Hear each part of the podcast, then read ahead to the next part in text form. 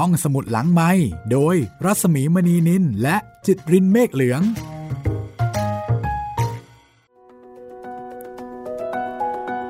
สวัสดีค่ะ ต้อนรับคุณผู้ฟังเข้าสู่รายการท่องสมุดหลังไม้นะคะ พบเจอกันที่นี่ไทย PBS Podcast กับเราสองคนค่ะ สวัสดีคุณจิตริน สวัสดีครับพี่หมี วันนี้มาถึงตอนที่ 14 แล้ว ใช่แล้วครับ กับซีรีส์วิญญาณอารวาสงานเขียนของออัธจินดาค่ะ ตอนนี้เป็นตอนที่ชื่อแปลกมากครับพี่ ต้นกล้วยเป็นเหตุ นึกถึงผีนางตานีเลย ใช่ครับ แต่ถ้ามันมาธรรมดาธรรมดาแบบนั้น ก็ไม่น่าจะใช่ออัธจินดานะพี่อืมอันนี้ไม่น่าจะเกี่ยวกับผีนางตานีไหมถ้าดูจากชื่อเรื่องนะครับเพราะว่าพูดถึงต้นกล้วย ใช่ ว่าเป็นเหตุ ให้คุณฟังลองเดาจากชื่อเรื่องกันก่อนนะคะ ว่าจะออกมาในแนวทางไหนยังไงได้บ้าง แต่เป็นเรื่องราวของคุณลุงคนหนึ่ง ที่ชื่อว่าคุณลุงเฉื่อยค่ะ แล้วก็ต้นกล้วยค่ะ ต้นกล้วยของแกนี่แหละสำหรับคุณผู้ฟังที่ติดตามซีรีส์วิญญาณอารวาสของออัธจินดานะคะ มาถึงตอนนี้ ที่ย่างเข้าตอนที่ 14อ่ฟังแล้วมีความคิดเห็นยังไงก็บอกกล่าวกันมาได้นะคะ ทักทายกันมาได้ค่ะ ครับผมทักทายกันมาได้ 3 ช่องทางครับทางทางแฟนเพจ Facebook ไทย PBS Podcast แฟนเพจของพี่หมีรัศมีมณีนินแล้วก็ถ้าใครฟังทาง YouTube ก็คอมเมนต์ไว้ใต้คลิปได้เลยนะครับ แล้วก็สำหรับใครที่มาฟังตอนนี้เป็นตอนแรก 13 ตอนก่อนหน้านี้ครับ หาฟังได้ หลากหลายช่องทางทางทางเว็บไซต์ของเรานะครับไทย PBS Podcast แอปพลิเคชันไทย PBS Podcast แอปพลิเคชัน Podcast อื่นๆนะครับ ทั้งทาง Google Podcast Spotify Podbean แล้วก็ทาง YouTube Channel Thai PBS Podcast นะครับ แล้วก็สำหรับเรื่องอื่นๆนะคะ นอกเหนือจากเรื่องในแนวผี ก็มีให้คุณได้เลือกฟังเยอะแยะมากมาย ใช่แล้วครับผม รวมไปถึงรายการแนวอื่นๆ ก็มีให้คุณเลือกฟังมากมายเช่นกันนะคะที่นี่ไทย PBS Podcast ฟังแล้วถ้าเกิดว่าชื่นชอบ อย่าลืมบอกต่อค่ะ เป็นประโยชน์มากนะคะ โดยเฉพาะอย่างยิ่งสำหรับในช่วงโควิดอารวาสใช่แล้ว เราวิญญาณอารวาสดีกว่านะคะครับอันนี้ฟังเพลิน ไม่มีความเสี่ยง ปลอดภัยแล้วก็ไม่เสียสตังค์ด้วย ใช่แล้ว เอาละค่ะ ไปกันเลยก็แล้วกันนะคะ ครับผมต้นกล้วยเป็นเหตุครับพี่ค่ะ ไปพบกับลุงเฉอยกันเลยนะคะว่า มันเกิดอะไรยังไง ต้นกล้วยถึงได้เป็นเหตุ และเป็นเหตุทำให้เกิดอะไร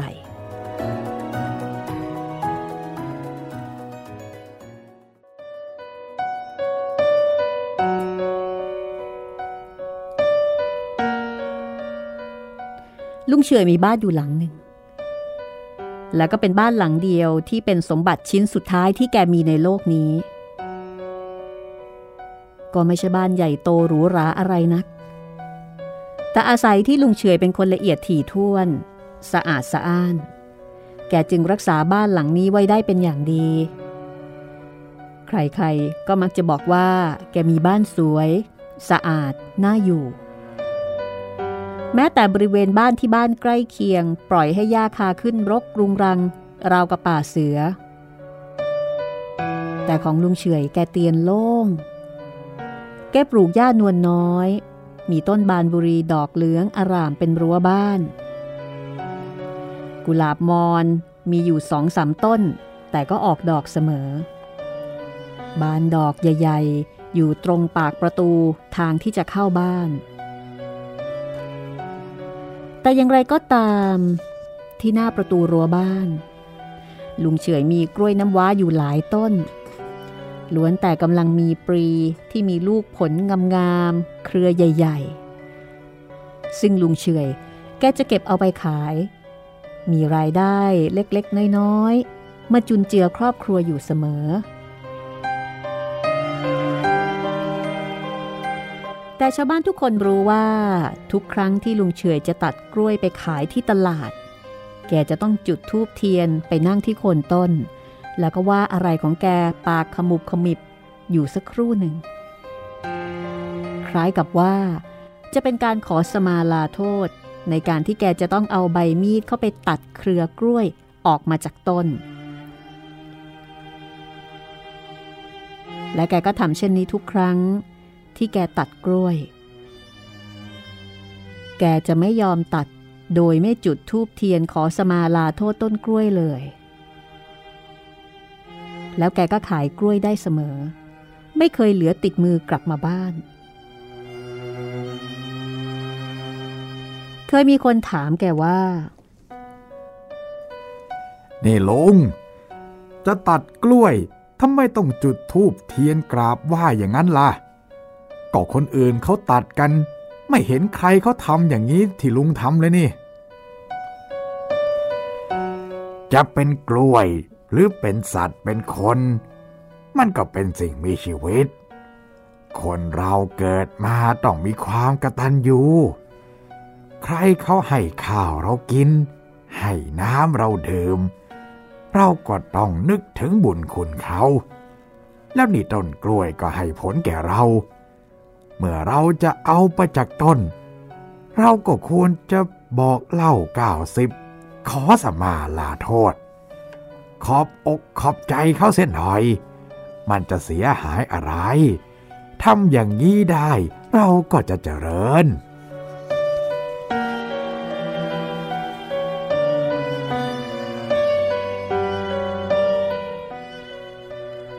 แต่ว่า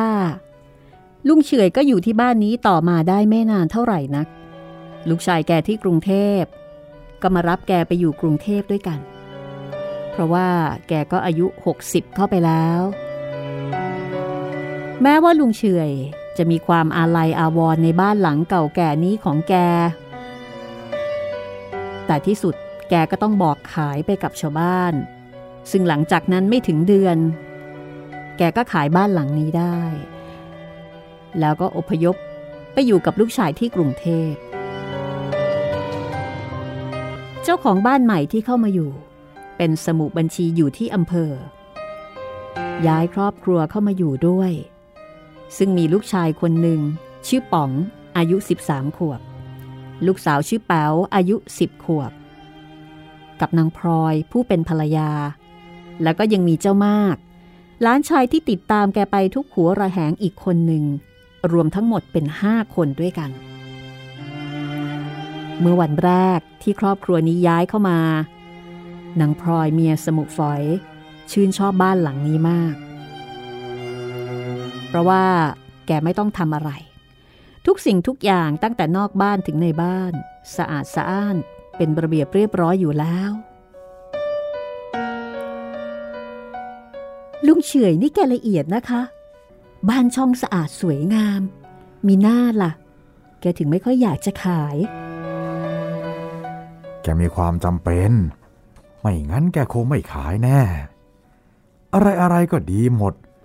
เสียอยู่หน่อยเดียว ก็ที่ไอ้ดงกล้วยหน้าบ้านนั่นเท่านั้นแหละ เอ แต่แกก็เก็บขายของแกอยู่เสมอนี่คะถึงจะยึดเอาเป็นอาชีพไม่ได้ แต่ก็ได้เงินนิดนิดหน่อยหน่อยเอาไว้ใช้สอย ดีกว่าจะต้องชักเนื้อ แต่ไม่เห็นหรอกหรือไง ว่ามันทำให้ความสวยงามของบ้านเนี่ย เสียหายไป ฉันว่าฉันจะต้องตัดมันออกให้หมด แล้วก็ปลูกต้นไม้ดอกสวยๆงามๆดีกว่า โอ้ย ปลูกต้นกล้วยเนี่ยมันรกรุงรัง แล้วก็เกะกะอยู่อย่างนั้น เมื่อสมุฝอย สามี มีความประสงค์เช่นนั้นนางพลอยภรรยาก็ไม่อยากจะขัดใจ ดังนั้นวันรุ่งขึ้น เจ้ามากหลานชายแกก็เลยต้องรับหน้าที่เป็นคนตัดกล้วยทุกต้นที่ขึ้นอยู่ที่รั้วหน้าบ้าน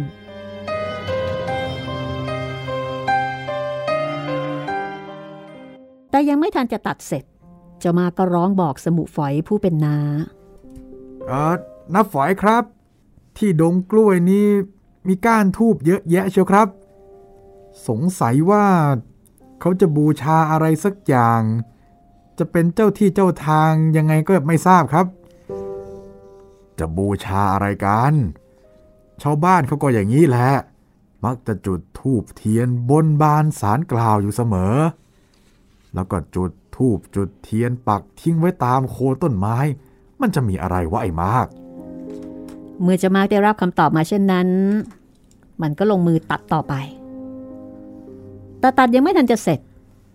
ก็มีการคัดค้านขึ้นมาอีก คราวนี้ คัดค้านโดยผู้ใหญ่ผ่อง ผู้ใหญ่บ้านตำบลนนี้นี่เอง เอานั่นไปโค่นเสียทำไมล่ะ เจ้าของเขาจะตัดเครือ ก็ต้องจุดทูบทุกครั้งทำไมมาตัดของแกเสียล่ะสมุ มันรกนะผู้ใหญ่ แล้วก็เกะกะหน้าบ้านทำให้มองดูทึบๆยังไงพี่กล แล้วฉันเองก็ไม่จำเป็นต้องอาศัยขายกล้วยกินเหมือนลุงเฉยก็เลยตัดมันออกเสียนี่แต่ว่ามันไม่ดีนะท่านสมุนะ จะมีผีสางเทวดาอะไรอยู่ก็ไม่รู้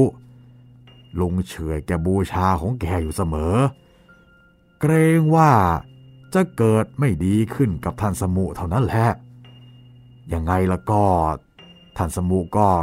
ควรจะถือเอาไว้บ้างนะ แต่ปรากฏว่า สมูฟอย กลับถือเป็นเรื่องขบขัน เมื่อถูกผู้ใหญ่ผ่องคัดค้านการตัดต้นกล้วยของแกด้วยเหตุผลเช่นนั้นโอ้โหไม่มีอะไรหรอกผู้ใหญ่ ต้นกล้วยก็คือต้นกล้วย ถึงจะได้มีการบูชายังไง มันก็ต้นกล้วยอยู่นั่นเอง เป็นอื่นไปไม่ได้ ขอบใจที่ผู้ใหญ่อุตส่าห์ตักเตือนนะ แต่ว่ามันเกะกะหน้าบ้าน ก็เลยต้องตัดออก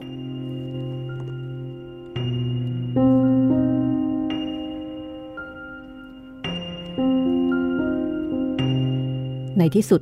ผู้ใหญ่ผ่องก็ทัดทานไม่ไหว ต้องปล่อยเลยตามเลย เพราะว่าสมุฝอยเป็นเจ้าของบ้านย่อมมีสิทธิ์ที่จะทำอะไรได้ตามใจชอบในทรัพย์สมบัติของตัวเอง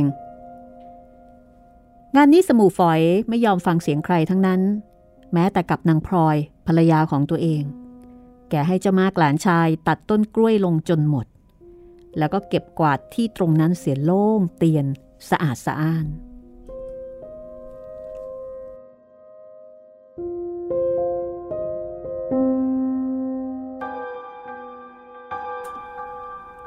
แต่ในคืนนั้นเอง เจ้าป๋อง ลูกชายคนโตของสมุฝอยก็ตัวร้อนยังกระฟืนกระไฟ สมุฝอยก็บอกว่า ที่ลูกชายเป็นไข้ ก็น่าจะมาจากการที่ออกไปวิ่งเล่นตากแดดในบริเวณบ้าน ก็ไม่ได้มีการตามมดตามหมออะไรในชั้นนี้ เพราะว่า ตอนนั้นก็เป็นเวลาดึก สองยามกว่าเข้าไปแล้ว มีอยู่ยาอะไรติดบ้านอยู่บ้าง ก็เอามาบดมาละลายให้กินเข้าไปตามบุญตามกรรมกะว่า ถ้าถึงเช้า ถ้าจะป๋องยังไม่ค่อยยังชั่ว จึงจะเข้าไปตามหมอที่อำเภอนางพลอยนั่งเฝ้าอยู่ข้างๆ ลูกชายด้วยความวิตก เมื่อห่มผ้าให้ลูกเรียบร้อยแล้ว แกก็หันมาต่อว่าสมุฝอย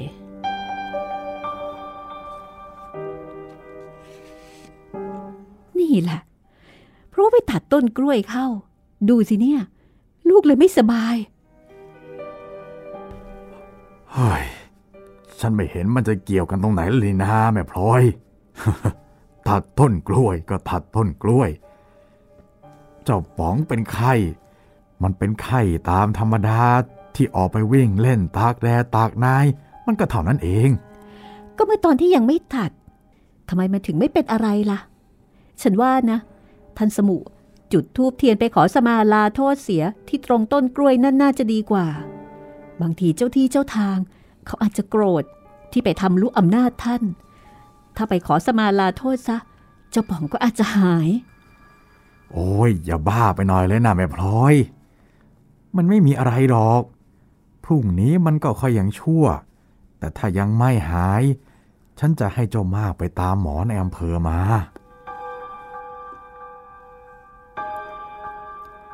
ปรากฏว่า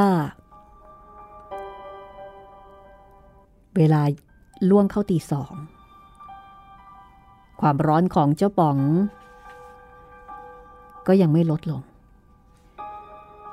ตัวกลับร้อนจัดขึ้นมาอีกนางพลอยใจคอไม่ดี ส่วนสมูฝอย ก็ยังคงรู้สึกว่าลูกชายเป็นไข้ตามปกติ พอตีสองครึ่ง สมูฝอย ก็ได้ยินเสียงลูกชายร้องว่า มึงมาตัดต้นกล้วยของกูทำไม มึงมาตัดต้นกล้วยของกูทำไม แล้วกูจะไปอยู่ที่ไหน นางพลอยตกตะลึง เมื่อได้ยินลูกชายพูดออกมาเช่นนั้น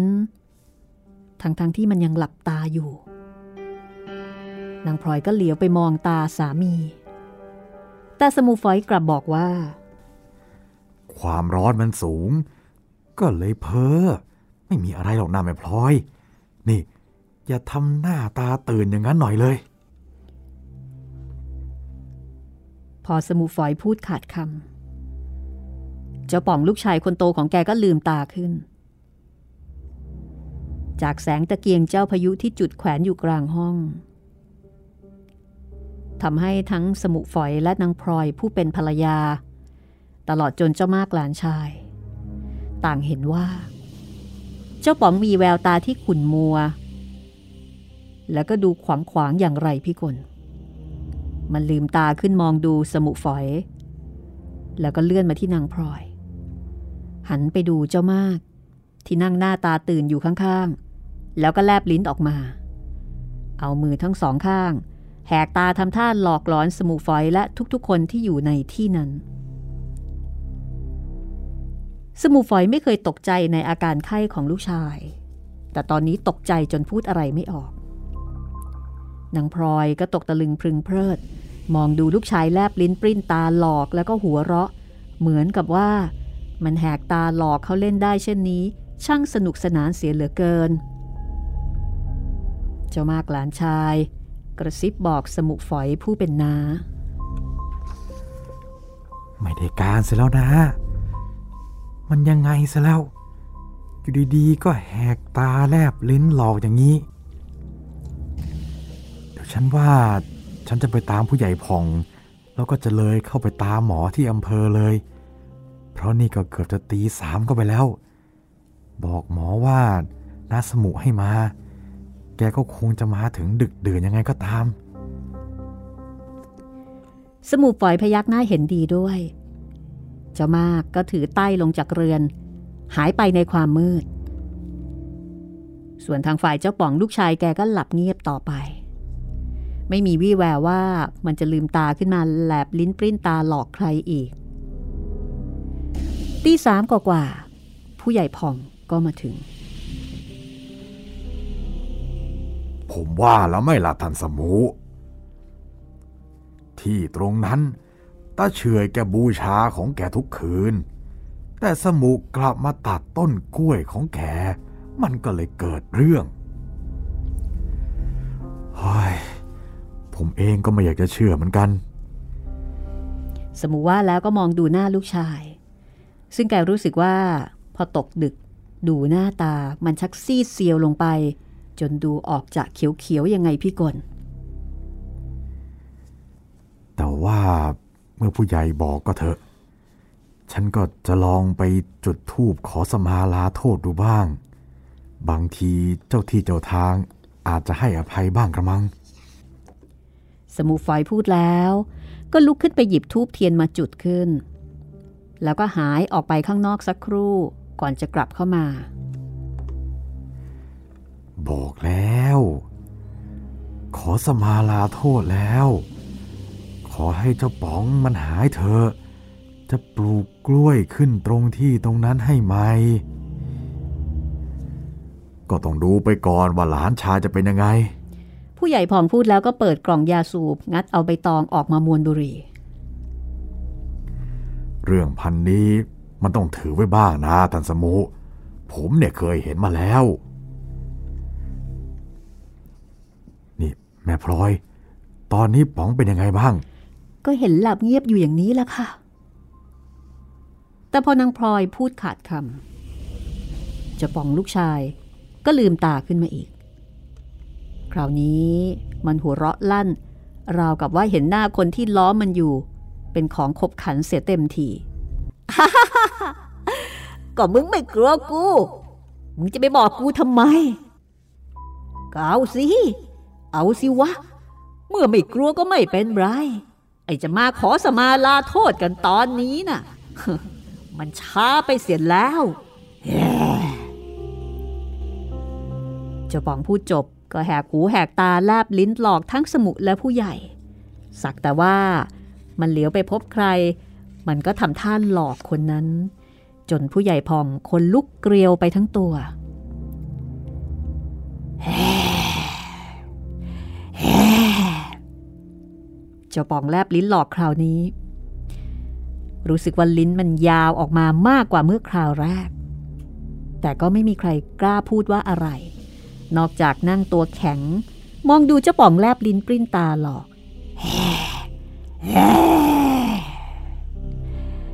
จนกระทั่ง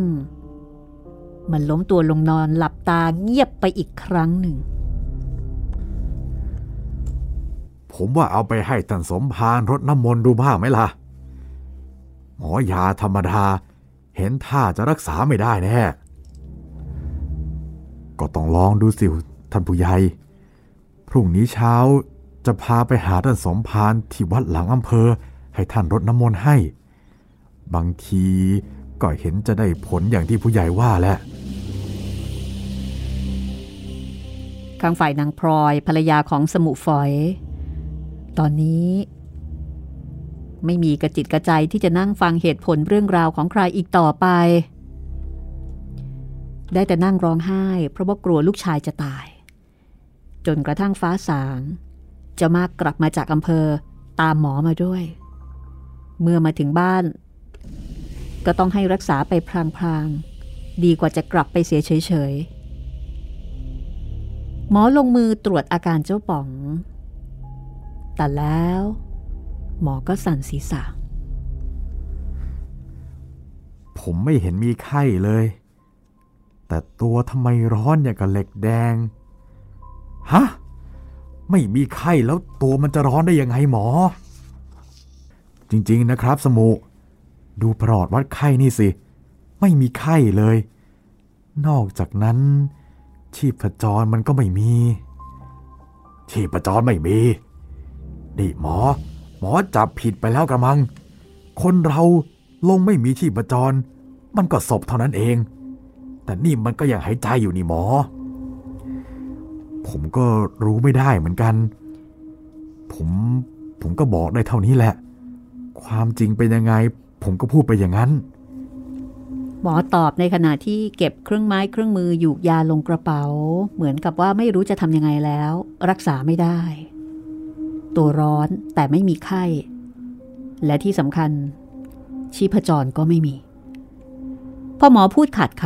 ำเจ้าป่องก็ลืมตาขึ้นเจ้าป่องแลบลิ้นออกมายาวเกือบถึงอก หมอตกใจ ไม่นึกว่า ลิ้นมนุษย์จะยาวออกมาได้ถึงแค่นั้น ก็เลยนั่งตกตะลึงมองเฉยอยู่ จนกระทั่งเจ้าป๋องหดลิ้นกลับเข้าไป แล้วก็หลับตาเงียบไปอีก เฮ้ย นี่มันผีนี่นะครับสมุถ้าเป็นคนดีๆ คงทำอย่างนั้นไม่ได้ แต่แปลกที่ยังหายใจแล้วก็ยังเคลื่อนไหวได้ ถ้าเป็นผีก็อาจจะเข้าสิงอยู่ พรุ่งนี้ท่านสมภารรดน้ำมนต์ก็จะรู้กันแหละว่าผีหรือคน นี่มันลูกฉัน ผีสางที่ไหนกัน ลูกฉันยังไม่ตายทำไมจะเป็นผีไปได้ พวกแกที่เป็นบ้ากันมาหมดแล้วหรือไง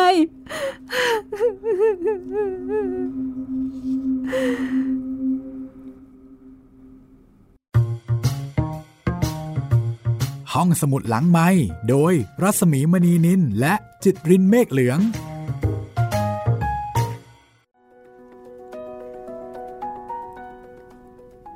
ก็ต้องบอกว่าเรื่องนี้มาแนวแปลกนะคะอ๋อ เรื่องนี้อารมณ์คล้ายๆ หนังเรื่อง The Exorcist เลยครับพี่ เป็นยังไงเหรอเอ่อ The Exorcist นี่ตัวตัวละครเอกจะเป็นเด็กผู้หญิงแล้วก็มีคุณแม่ครับ แล้วตัวเด็กผู้หญิงเนี่ยโดนโดนปีศาจเข้าสิงอตอนแรกก็นึกว่าป่วยก็พาไปหาหมอไปอะไรกันอย่างนี้ สุดท้ายหมอตรวจอะไรก็ปกติหมด ทุกอย่างปกติหมด แต่นับวันลูกยิ่งแบบมีอาการแปมีลอากการแปลกๆจนแปลกมาก ๆ จนถึงขั้นแบบเอ่อ หันหัวกลับมาข้างหลังได้อย่างเงี้ยครับพี่ๆอืมก็เลยต้องเชื่อแล้วว่าอืมโดนปีศาจแล้วก็เลยต้องไปตามบาทหลวงมาอืมอะไรแบบเนี้ยครับพี่ อันนี้ก็อาจจะเป็น exorcist แบบไทย ๆ นะครัคะบที่มีความเชื่อมโยงกับต้นกล้วย แต่แหมจริง ๆ แล้วสมุฝอยนี่แกก็เกินไปเหมือนกันนะอืมแกอาจจะแบบให้ความสำคัญกับเรื่องทัศนียภาพ ความสวยความงาม ความเป็นระเบียบเรียบร้อยครับ ทั้งที่ในความเป็นจริงมีกล้วยเอาไว้หน้าบ้าน สุดแสนจะดีเนาะตัดเอาไปกินตัดเอาไปขายได้อีกต่างหาก แต่เขาอาจจะรกมากเกินไปหรือเปล่าอะไรแบบนี้เขาก็เลยตัดทิ้งอามองกันคนละคนละมุมครับ เมียก็ไม่กล้าขัดใจ ก็ไม่รู้นะคะว่ากล้วยที่ว่านั้นเป็นกล้วยอะไร นั่นนะสิพี่คือถ้าเกิดว่าตามพิมพ์นิยมของเรื่องผีเนี่ย อ่า มันต้องเป็นกล้วยตานีเนาะ แต่เกิดมาก็ยังไม่เคยเห็นต้นกล้วยตานีนะครับคือหมายถึงว่ายังไม่เห็นกล้วยตานีจริง ๆ จังครับๆที่เห็นก็จะมีแต่กล้วยน้ำว้า กล้วยหอม กล้วยไข่กล้วยเล็บมือนางเอ่อกล้วยเล็บมือนางกล้วยหักมุกอะไรแบบเนี้ยครับแต่ว่ากล้วยตานีเนี่ย จริง ๆเขาบอกมันมี แต่ว่าไม่ค่อยได้เห็นครับ หรือว่าจะสูญพันธุ์ไปแล้วหรือยังไงก็ไม่ทราบนะคะอืมน่าจะหายากนะพี่ คงน่าจะเป็นกล้วยที่หายากอะค่ะ เห็นครับเขาบอกใบตองมันจะมีลักษณะเฉพาะของมันอืมแต่ว่าในที่นี้ไม่ได้บอกครับก็ว่าเป็นกล้วยอะไร รู้ว่ากล้วยแค่นั้น เอออ่า แล้วก็หลายคนคงจะอยากรู้นะคะว่า เอ๊ะตกลงเจ้าป่องนี่ตายไปแล้วหรือยัง อ๋อ นั่นสิ จับทิพจรไม่เจอ อันนี้น่ากลัว ครับ คุณได้ฟังคะ คุณกำลังติดตามห้องสมุดหลังใหม่นะคะกำลังเล่าแล้วก็อ่าน เรื่อง ต้นกล้วยเป็นเหตุครับ งานเขียนของออัธจินดาในตำรวจนักเขียนค่ะ จากหนังสือวิญญาณอารวาสซึ่งตอนนี้หาอ่านไม่ได้แล้วนะคะ ไม่มีการพิมพ์ใหม่ค่ะ ขอบคุณคุณผู้ฟังนะคะ คุณกรณ์ที่ส่งหนังสือ มาให้เราได้นำมาเล่าถ่ายทอด แล้วก็เก็บเป็นไฟล์เสียงนะคะให้ผู้พิการทางสายตารวมไปถึงคุณผู้ฟังท่านอื่น ๆ ที่สนใจได้ติดตามรับฟังกันค่ะ เรื่องของออัธจินดา ก็คล้ายๆ กับเรื่องของครูเหมเวชกรนะคุณจิตริน ใช่ครับพี่ แต่อาจจะดีกรีความโหดของผีน่าจะสูงกว่า อาจจะมากกว่าครับแต่ประเด็นที่เหมือนกันก็คือว่าเราอ่านแล้วเนี่ยไม่ได้ได้เฉพาะแค่ความสนุกสนานความบันเทิง จากการ จากการหวาดเสียวเกี่ยวกับการหลอกของผีใช่คือไม่ได้แค่เรื่องของความตื่นเต้น แต่ว่าเราจะได้เห็นสังคมในยุคนั้น เห็นวิถีชีวิต เห็นปัญหา เห็นความขัดแย้ง เห็นความสัมพันธ์นะคะในลักษณะต่างๆ ครับ ที่ทำให้เกิดเป็นผีสางขึ้นมา อย่างอันนี้ก็เป็นชีวิตของตาเฉอยใช่ไหมคะใช่ตาเฉอยนี่จริง ๆ ต้องบอกว่าแกน่าจะเป็นนักอนุรักษ์คนหนึ่งนะเพราะว่าให้ความสำคัญกับ ต้นไม้ต้นไร่เคารพนับถือว่า เอ้ยเขาก็มีชีวิตเขาก็มีบุญคุณกับเราใช่คนแบบเนี้ยจะไม่ตัดต้นไม้ครับคนแบบเนี้ยจะดูแลต้นไม้ใช่ไหมขนาดต้นกล้วยจะตัด ก็ยังขอเลย ยังขอเลยน่ารักมากงั้นเดี๋ยวเราไปต่อกันเลยกันละกันนะคะครับมาตกลงแล้วชะตากรรมของเจ้าป่องจะเป็นยังไงนะคะ ไม่รู้เรื่องรู้ราวอะไรเลยนะคะ ไปกันเลยค่ะ กับเรื่องต้นกล้วยเป็นเหตุค่ะ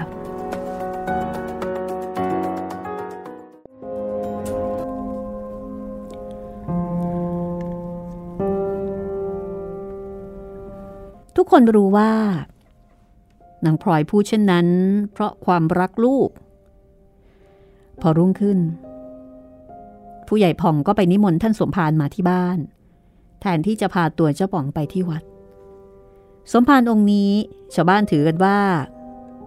ท่านเก่งในเรื่องของน้ำมนต์เรื่องผีสางนางไม้ ต่อให้เข้าสิงอยู่เป็นเดือนๆถ้าโดนน้ำมนต์ของท่านแล้วก็ ออกทุกราย ท่านสมภารเอาน้ำมนต์ของท่านใส่ขวดมาจากวัด เมื่อดูอาการเจ้าป๋อง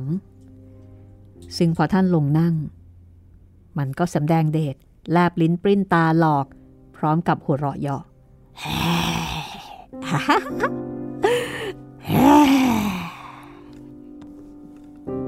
ไม่ใช่ผีธรรมดาเสียแล้วโยม อาจจะเป็นเจ้าที่เจ้าทาง หรือว่าเจ้ากรรมนายเวรอาจจะเป็นอะไรก็ได้ที่อาศัยอยู่ในดงกล้วย แต่เอาละอาตมาจะลองรดน้ำมนต์ดู ถ้าบุญของเด็กก็คงจะหายแหละนะ จากนั้นท่านสมภารก็ตั้งพิธีปลุกเสกน้ำมนต์อีกครั้งหนึ่ง พอเสร็จแล้วก็เอารถลงไปที่เจ้าป่อง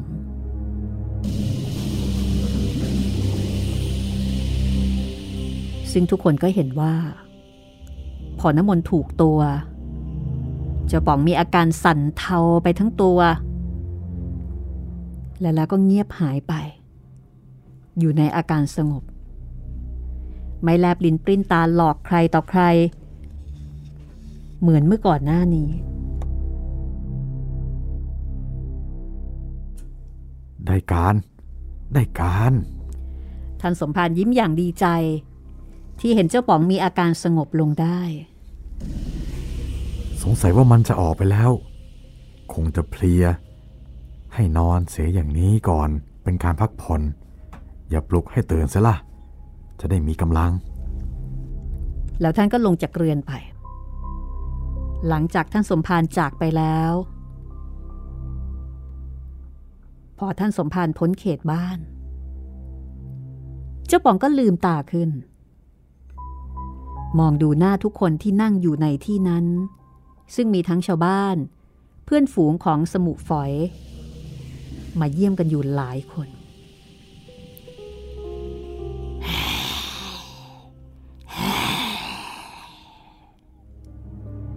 แล้วมันก็แลบลิ้นปริ้นตาหลอกล้ออย่างน่ากลัว ซึ่งถ้าหากไม่ใช่เวลากลางวัน แล้วไม่มีคนอยู่ด้วยกันหลาย ๆ คน ก็คงจะมีคนวิ่งหนีกันบ้าง เอาน้ำอะไรมารดข้าวะ เย็นดีเว้ยฮะนานๆจะถูกน้ำสักที ถามจริง ๆ ถูกวะ พวกเอ็งจะมายุ่งกับข้าทำไม ข้าตายแล้ว ตายมาตั้งแต่เมื่อวานนี้แล้วทำยังไงยังไงข้าก็ไม่ฟื้น แล้วยังจะเอาพระมารดน้ำมนต์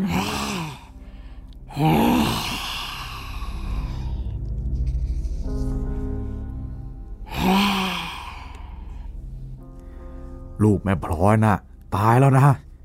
ไอ้ที่อยู่นะมันผี นี่ อย่าไปรักษารักษามันเลย ปล่อยมันไปตามเรื่องเถอะ เราเนี่ยเตรียมโลงไว้ดีกว่าพอผีออกก็เชื่อว่าขึ้นเออทีเดียวแหละ บ้า แกบ้า ผู้ใหญ่ ผู้ใหญ่นี่บ้าแน่ๆลูกฉันยังไม่ตาย จะต้องเตรียมโลงทำไม เตรียมเอาไว้ใส่แกนะสิผู้ใหญ่พอมไม่ถือสาหาความกับนางพลอย เพราะเห็นว่ากำลังใจคอไม่ปกติด้วยความเป็นห่วงลูก พอสมุฝอยเอ่ยหารือขึ้นว่า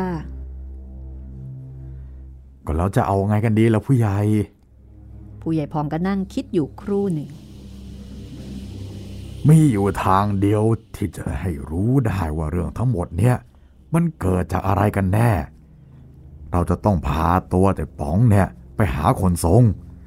ให้เขาเข้าทรงเจ้าพ่อเขาเขียวดูว่ามันโดนอะไร สมุฝอยตอนนั้นกำลังกรุ่ม ไม่ว่าใครจะแนะนำอะไร เป็นเอาด้วยทั้งนั้น แกก็พาลูกชายไปหาคนทรงที่บ้านหลังตลาด เพื่อที่จะให้เข้าทรงดูว่า เจ้าปองเป็นอะไร ถึงได้มีกิริยาประหลาดประหลาดเที่ยวแลบลิ้นปริ้นตาหลอกคนเข้าไปทั่ว แต่พอสมุฝอย อุ้มเจ้าปองลูกชายเข้ามาในชายคาบ้านคนทรง ซึ่งขณะนั้น เจ้าพ่อเขาเขียว คนทรงอันเป็นที่เคารพนับถือของคนอำเภอนี้กำลังเข้าทรงอยู่พอดี คนทรงซึ่งเป็นหญิงสาวก็ลุกขึ้นยืน ชี้หน้าสมุฝอยทันที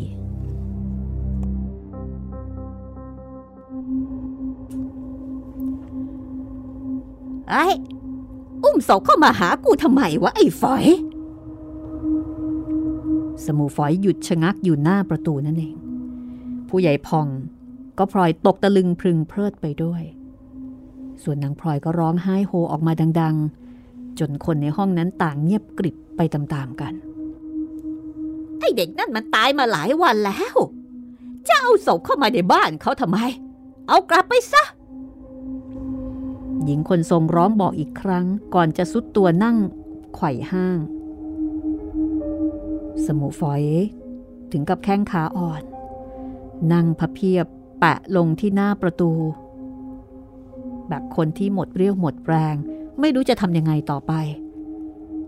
ในขณะที่ผู้ใหญ่บ้านยังมีสติ ก็เอ่ยถามคนทรงก็อยากจะมาถามเจ้าพ่อให้ได้ความนี่แหละว่าเด็กมันไปถูกอะไรมา ถึงได้มีอันเป็นไปเช่นนี้ หญิงคนทรงในวิญญาณเจ้าพ่อเขาเขียวหัวเราะลั่นห้องเฮ้อก็เพราะพ่อมันไม่ดี มันไม่เชื่อผีสางเทวดาอะไรเสียเลย ดงกล้วยที่มันตัดนั่นน่ะ มีเทวดาอาศัยอยู่องค์หนึ่ง มันไปทำยามน้ำหน้าเขา มันก็ต้องลงโทษให้รู้สำนึกเสียบ้าง ไป เอากลับไป แล้วก็จัดการเสียให้เรียบร้อย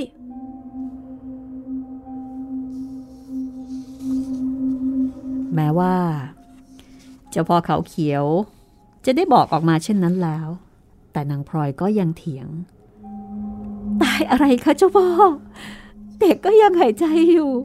พูดจาเคลื่อนไหวก็ได้ทั้งนั้น จะมาบอกว่าคนตายได้ยังไงกันนั่นมันเป็นเพราะวิญญาณที่สิงอยู่หรอกโว้ยเฮ้ย วิญญาณออกเมื่อไหร่ มันก็เน่าเมื่อนั้น ไป เอาออกไป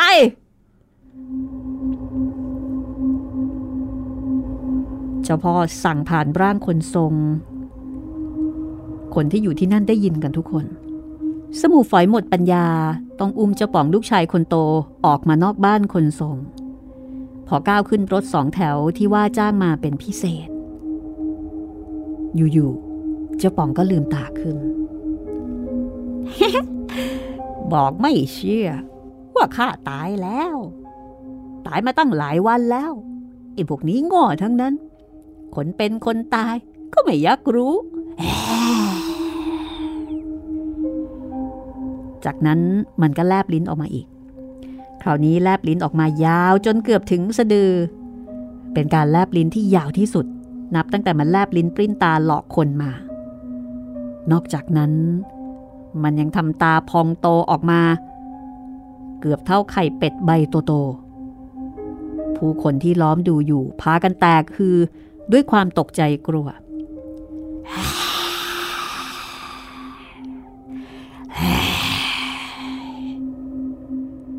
แต่เจ้าป๋องก็ยังคงแลบลิ้นปริ้นตาหลอกอยู่อย่างนั้น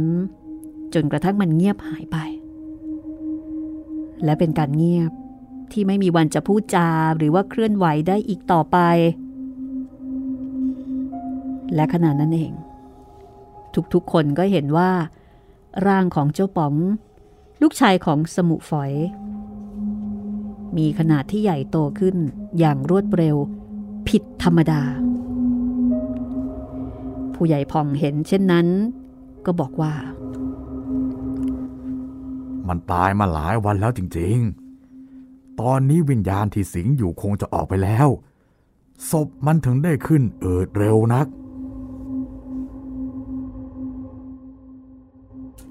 ทุกคนก็เห็นจริงตามคำของผู้ใหญ่พอง เพราะว่าร่างของเด็กชายป๋องขณะนี้ ขึ้นอืดอย่างรวดเร็วจนจำไม่ได้ว่า นี่คือร่างของเจ้าป๋อง นอกจากนั้นยังส่งกลิ่นฉุยมาตามลมอีกด้วย สมูฝอยอยู่บ้านนั้นต่อไปอีกไม่ได้ เพราะว่าพอกลับมาถึงบ้าน ลูกสาวคนเล็กก็เริ่มจะตัวร้อนๆขึ้นมาอีก แกก็เลยรีบเก็บข้าวของ หอบลูกอพยพออกจากบ้านนั้น กลับเข้าไปอยู่ในอำเภอตามเดิม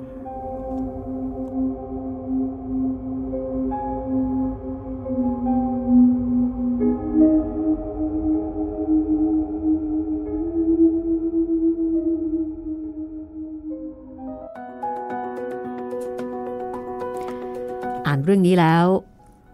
เห็นประเด็นอะไรน่าสนใจบ้างไหมคุณจิตริน อืม ประเด็นตอนตอนเนี้ยครับพี่ผมรู้สึกว่ามันเป็นตอนที่เราเจอความเชื่อหลากหลายรูปแบบมาก ทั้งหมอธรรมดา หมอ หมอผี คนทรง แล้วก็เจอพระด้วย คือเป็นตอนที่เห็นเลยว่าสมัยสมัยก่อนนะครับ เรื่องพวกนี้มันดูเป็นธรรมดาธรรมดาทั่ว ๆ ไปมากเลยนะพี่ กับการพาเด็กไปหา หมอธรรมดาไม่หายไปหาหมอผีอะไรแบบเนี้ยครับอืมไม่หายไปหาพระ แล้วก็มีเรื่องของคนทรง ใช่เจ้าพ่อเขาเขียวครับ ซึ่งในสมัยก่อน หรือแม้กระทั่งสมัยนี้ ถ้าเกิดว่ามีคนป่วยที่มีอาการแปลกครับๆซึ่งคนในท้องถิ่นอาจจะไม่เคยพบเคยเห็น ที่ชอบแสดงท่าทางกิริยาดูไม่ไม่ไม่ปกติไม่เนอะปกติ คนก็จะนึกถึงอำนาจที่แบบ เร้นลับ นึกถึงเรื่องของพูดผีปีศาจแล้วก็จะไปหาคนส่ง ใช่ แล้วคนส่งก็จะเป็นคนตัดสิน แต่หลายครั้งที่คนทรงนี่ก็ลวงโลกเนอะพี่ เคยถามคนที่เขาอยู่ในฟิลนี้อะนะเขาก็บอกว่าที่หลอกลวงเนี่ยเยอะอืมสังเกตไหมคนที่เป็นคนส่งเนี่ย ก็จะบอกว่าวิญญาณที่มาเข้าส่ง จะเป็นเจ้าแม่ เป็นอะไรสักอย่าเป็งนพระศิวะ พระอุมา พระพิคเนตนู่นนี่นั่น ซึ่งถ้าเกิดว่าว่าตามหลักความเป็นจริงนะ เอาแบบตักกะความเป็นจริงเลย เป็นเทพมาจริงเนี่ยโหเทพใหญ่ขนาดเออนั้นเขาจะเนี่ยมาลงเขาจะมาลงอะไรใช่กับคนเล็ก ๆ น้อยๆ อะไรแบบนี้ใช่ไหมครับ แล้วเขาอยู่อินเดียเนี่ยโอ้โหมันผู้คนเดือดร้อนเยอะแยะมากมามายไกลถึงไทย ที่นู่นเขาก็มีเทวาลัยเยอะแยะครับคงไม่มาอะไรแบบนี้ แล้วถ้าเกิดมาจริง ๆ ต้องพูดอินเดียได้เออถูกต้อง นะต้องเอาแบบว่าผู้รู้ทางด้านภาษาสันสกฤตต้องนี่ผมต้องมาแปลกันเอามาจับเลยอะพูดมาเลยพูดอินเดียเลยแหมก็อยากรู้มานานละก็ไม่ได้สักคนหนึ่งนะใช่ครับ หรือว่าเป็นเจ้าพ่อนั่นเจ้าแม่นี่ ส่วนใหญ่ก็จะเป็นลักษณะของเออบอกว่าเป็นวิญญาณของคนที่มีชื่อเสียง ก็แอบอ้างกันไป คนก็จะกลัว ก็ไม่มีใครที่จะกล้าไปท้าพิสูจน์ใช่ไหมใช่ครับ แต่ที่ผมเคยได้ยินแล้วอันนี้แบบเชื่อไปได้ยังไงก็คือแบบพี่หมีเคยได้ยิน ทรงเจ้าเอ่อพุ่มพวงดวงจันทร์ไหมพี่ อันเนี้ยผมแบบอ๋อประหลาดมากเลย ก็ยังอืมมีคนอุตส่าห์เชื่อ อันนี้มันก็เป็นสิ่งที่อยู่ในสังคมเนาะครับไม่ใช่เฉพาะสังคมไทย เชื่อไหมว่าสังคมฝรั่งอะก็มีก็อัมีกฤษใช่นี่ก็มีนะคะครับตามสถานีรถไฟฟ้าเขาจะมีพวกแผ่นป้ายโฆษณาเล็ก ๆเขาใช้คำว่ามีเดียม อ๋อใช่เป็นสื่ออ่าเป็นสื่อก็คือเป็นคนส่งนั่นแหละ แต่ว่าครับก็ถือว่าตัวเขาเนี่ยเป็นสื่อแล้วก็มีคนส่งครับก็แล้วแต่ว่าจะเรียกว่าอะไร แต่ในแต่ละสังคมเนี่ยก็จะมีลักษณะแบบนี้เอ่อเล่าไม่จบคือเพื่อนคนนั้นที่อยู่สายมูอ่าเนี่ยครับพี่อันนี้ก็ฟังแบบมีวิจารณญาณเนาะครับเขาบอกว่าหนึ่งส่งไม่จริง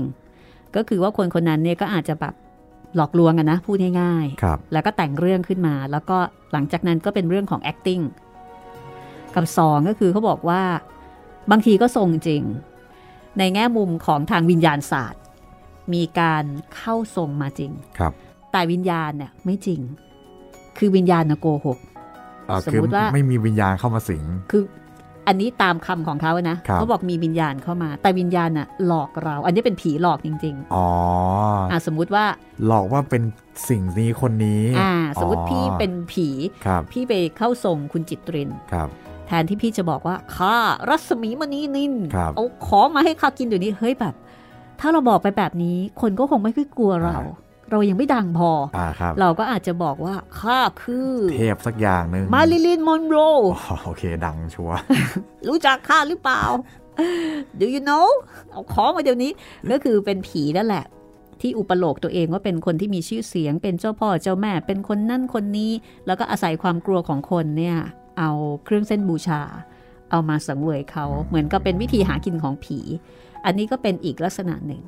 แต่ว่าคนทรงที่ทรงแบบตรงปกอะครับอันเนี้ยน้อยเขาก็บอกมันน้อยนะคะแต่ว่าที่อุปโลกโกหก หรือบางทีก็อาจจะเป็นอาการทางจิตครับเป็นไปได้ทั้งนั้นอืมอันนี้คือจากคนที่เขาอยู่ทางด้านนี้นะคะ ครับ เคยคุยกับเขาว่าเอ๊ะตกลงมันยังไงกันแน่ แต่ว่าในสมัยก่อนเนี่ยไม่มีใครกล้าที่จะตั้งคำถาม อ๋อใช่เพราะว่ามันมันน่ากลัวไงคุณจิตรินใช่แล้วมันพิสูจน์ยากเนอะใช่พี่เกิดเราไปตั้งคำถามที่เขาหักคอเราอ่าอะใช่ใช่ทุกคนก็เฮ้ยเป็นผีอะจะไปตั้งคำถามเลยกับผีใช่ไหมใช่ครับ พูดกับใครก็พอพูดได้แต่พูดกับผีกล้าเหรอไม่กล้าเพราะฉะนั้นสมัยก่อนก็ไม่มีใครกล้าตั้งคำถาม แล้วคนที่ตั้งคำถามก็จะถูกสังคมตั้งคำถามอีกทีหนึ่งว่า จะไปสงสัยทำไมเออวอนหาเรื่องนะนี่เออเดี๋ยวเดือดร้อนก็ไปหมดครับ ก็กลายเป็นเรื่องที่มันก็อยู่ในวิถีชีวิตใช่ไหมคะใช่ และอีกประเด็นหนึ่งที่น่าสนใจก็คือในสมัยก่อนเนี่ย คนที่ป่วยเป็นโรคทางจิตเวชแล้วที่จะแสดงอาการต่างๆออกมาในลักษณะแบบแปลกๆ แล้วคนไม่เข้าใจอ๋อคนก็จะตีความคนก็จะตีความว่าผีผีเข้าอืมทั้งที่จริง ๆ เนี่ย หลายคนมีอาการป่วย อย่าคงรับเช่นมีอาการเอ่อเห็นภาพหลอนหรือว่าคิดว่าตัวเองเป็นโน่นเป็นนี่เข้าอ่าเป็นโรคจิตเภทบ้าง โรคอะไรต่ออะไรที่เป็นโรคทางจิตเวชนะนะคะครับอาจจะเกิดอาการเพราะสาเหตุต่างๆ ก็ถูกหมอผีเนี่ยมาเคี่ยนตีเอา ซึ่งแน่นอนก็ไม่หายหรอกครับก็จะยิ่งแย่ไปกันใหญ่เพราะว่ามันเกิดจากเคมีในสมองมีปัญหา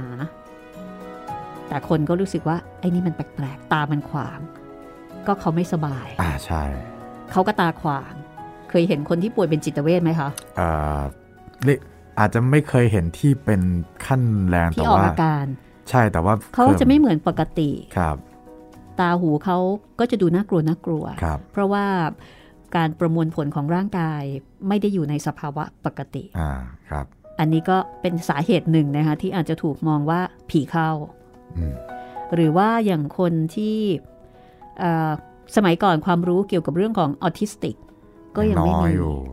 คนที่เป็นออทิสติกเขาจะมีภาษาของเขาเองอ่าถ้าใช่ไม่ได้รับการเอ่อฝึกพูด หรือว่าเข้าสังคมเพื่อปรับแก้ไขครับเขาก็จะยิ่งมีอาการมากขึ้น แล้วก็จะกลายเป็นคนแปลก พูดกับใคร มันก็จะไม่ค่อยรู้เรื่องก็ไม่รู้เรื่อง อันเนี้ยค่ะในสมัยก่อนเนี่ยเคยเห็นใช่ไหมคะ ที่จะมีการผูกเอาไว้ ผูกกับต้นไม้ ผูกเอาไว้ที่บ้าน ไม่ให้ออกไปเจอผู้เจอคน แล้วก็บอกว่าคนเนี้ยบ้าครับ อันเนี้ยมีอยู่พอสมควรทีเดียวนะคะ เวลาเห็นข่าวแบบนี้ยังอดไม่ได้ที่จะคิดว่า เนี่ยน้องเขาอาจจะเป็นเด็กที่มีอาการทางออทิสติกใช่แล้วครอบครัวเนี่ยไม่รู้ครับโดยเฉพาะในท้องถิ่นห่างไกล แล้วก็ไม่ได้รับการรักษา ก็น่าเห็นใจครับ อันนี้เจ้าพ่อเจ้าแม่ที่ไหน ก็เอาไม่อยู่ ก็ช่วยไม่ได้นะคะ แต่ก็โชคดีที่ว่าปัจจุบันนี้ความรู้เกี่ยวกับเรื่องของทางจิตเวชก็มีมากขึ้น เพราะฉะนั้นสื่อมากขึ้นนะคะ ผู้คนก็มีความรู้ความเข้าใจมากขึ้น อีกประเด็นหนึ่งที่น่าสนใจก็คือ ลุงเฉอยเนี่ยแกเป็นคนน่ารัก อย่างที่บอกว่าแกให้ความสำคัญ กับต้นไม้ครับแม้กระทั่งต้นกล้วย คือจริง ๆ แกอาจจะไม่ได้ไหว้วิญญาณ หรือว่าอาจจะไม่เคยเห็นวิญญาณอะไรก็ได้ แต่แกแต่แกมีความรู้สึก ให้เกียรติสิ่ให้งมีชีเกีวิตยรติใช่ และแกก็อยู่เย็นเป็นสุข เพราะว่าใจแกเป็นสุขครับ และแกรู้สึกเป็นบุญเป็นคุณที่ว่าอะเขาให้กินก็ต้องเคารพ เคารพเขาเป็นการเคารพธรรมชาติครับ แหมอยากจะให้เกิดกรณีเช่นนี้นะคะ กับคนที่ชอบตัดไม้ทำลายป่าจังเลยอะอ๋อใช่ คืออันนี้แค่ตัดต้นกล้วยเอง โหย เล่นสลูกก็ตายเลย โหดเหมือนกันนะผีเรื่องนี้ครับ น่าจะไปเล่นของพวกคนที่ตัดต้นไม้ใหญ่ ๆ อย่างเงี้ยนะอย่างนั้นนะสมควรโดน เออ ตัดเอาไปขาย ตัดเอาไปเพื่อผลประโยชน์ส่วนตัว ครับ อันเนี้ยน่าโดนมาก ๆ เลยนะคะทำไมไม่โดนกันบ้างก็ไม่รู้นะทำไมผีไม่ทำงานสักทีฮะในกรณีแบบนั้น ส่วนกรณีแบบนี้สมุฝอยแกก็คงเป็นคนที่ไม่เคอยชอบอะไรรกรุงรัง โอ้โหด้วยความไม่รู้แท้โดนซะขนาดนั้นเลยทีเดียวนะคะๆครับตตอนต่อไปครับพี่ ชื่อเรื่อง อันเนี้ยน่ากลัวเลยครับ ชื่อเรื่องว่า ซื้อความตาย อืมคิดว่าน่าจะเกี่ยวกับ เงินเงินทองทองหรือเปล่า ไม่รู้สิ อืม น่าจะเป็นเช่นนั้นนะคะ ติดตามตอนต่อไปได้นะคะ กับครับตอนที่ชื่อซื้อความตายเอ่อมาตอบข้อความกันสักนิดหนึ่งนะคะ ครับ ทาง inbox ของรัศมีมณีนิลนะคะ นี่เป็นชื่อเพจภาษาไทยค่ะ ก็พิมพ์เข้าไป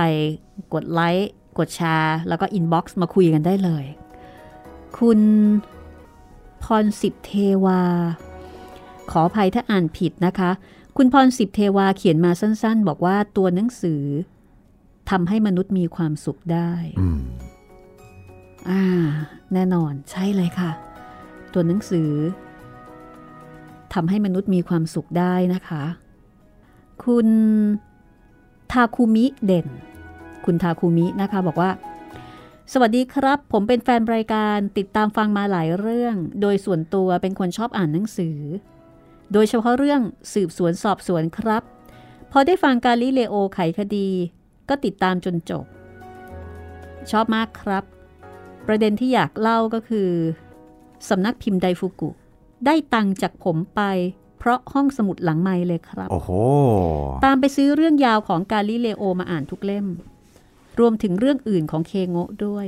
เรียกได้ว่า หมดเงินไปเยอะครับ แสดงว่าพวกเราเรียกว่าประสบความสำเร็จนะพี่นี่ขนาดไม่ได้เปอร์เซ็นต์เลยนะเนี่ยครับผมสำนักพิมพ์คงดีใจนะคะอันนี้เราก็ดีใจด้วย ถ้าเกิดว่าหนังสือจะขายดีขึ้น เพราะว่าตอนนี้คนอ่านหนังสือกันน้อยลงนะคะ ขอบคุณรายการดีๆ ที่อ่านหนังสือที่อ่านเรื่องดีๆ ให้ฟังหลากหลายแนวครับ ด้วยความยินดีนะคะ แล้วก็ยินดีที่ทำให้คุณทาคุมิเด่นเนี่ยมีความสุขจากการอ่านหนังสือมากขึ้นด้วยยินดีมากๆเลยครับ ค่ะได้พบเรื่องที่อ่านแล้วถูกใจ สนุกได้ความรู้มีความสุข โอ้โห ก็ถือว่าเป็นเรื่องที่ดีกับชีวิตในยามนี้แล้วนะคะ ใช่แล้วครับค่ะตอนนี้หาความสุขเอาไว้ก่อนทำจิตใจให้เบิกบานแจ่มใส จะได้รับมือกับโควิดอาละวาดวันนี้หมดเวลาของห้องสมุดหลังใหม่แล้วค่ะ คุณจิตรินฝากเอาไว้อีกสักนิดหนึ่งดีไหมคะ ถึงช่องทางการรับฟัง ดีเลยครับพี่ อย่าลืมนะครับ ถ้าอยากฟังตอนเก่าๆ เรื่องเก่าๆ ของเรา รับฟังกันได้หลากหลายช่องทางครับทั้งทางเว็บไซต์ thaipbspodcast.com แอปพลิเคชัน Thai PBS Podcast แล้วก็แอปพลิเคชัน podcast อื่นๆ นะครับ ทั้งทาง Google Podcast Spotify Podbean แล้วก็ทาง YouTube Channel Thai PBS Podcast นะครับ เอาละค่ะ วันนี้เราสองคนลาไปก่อนนะคะ สวัสดีครับ สวัสดีค่ะ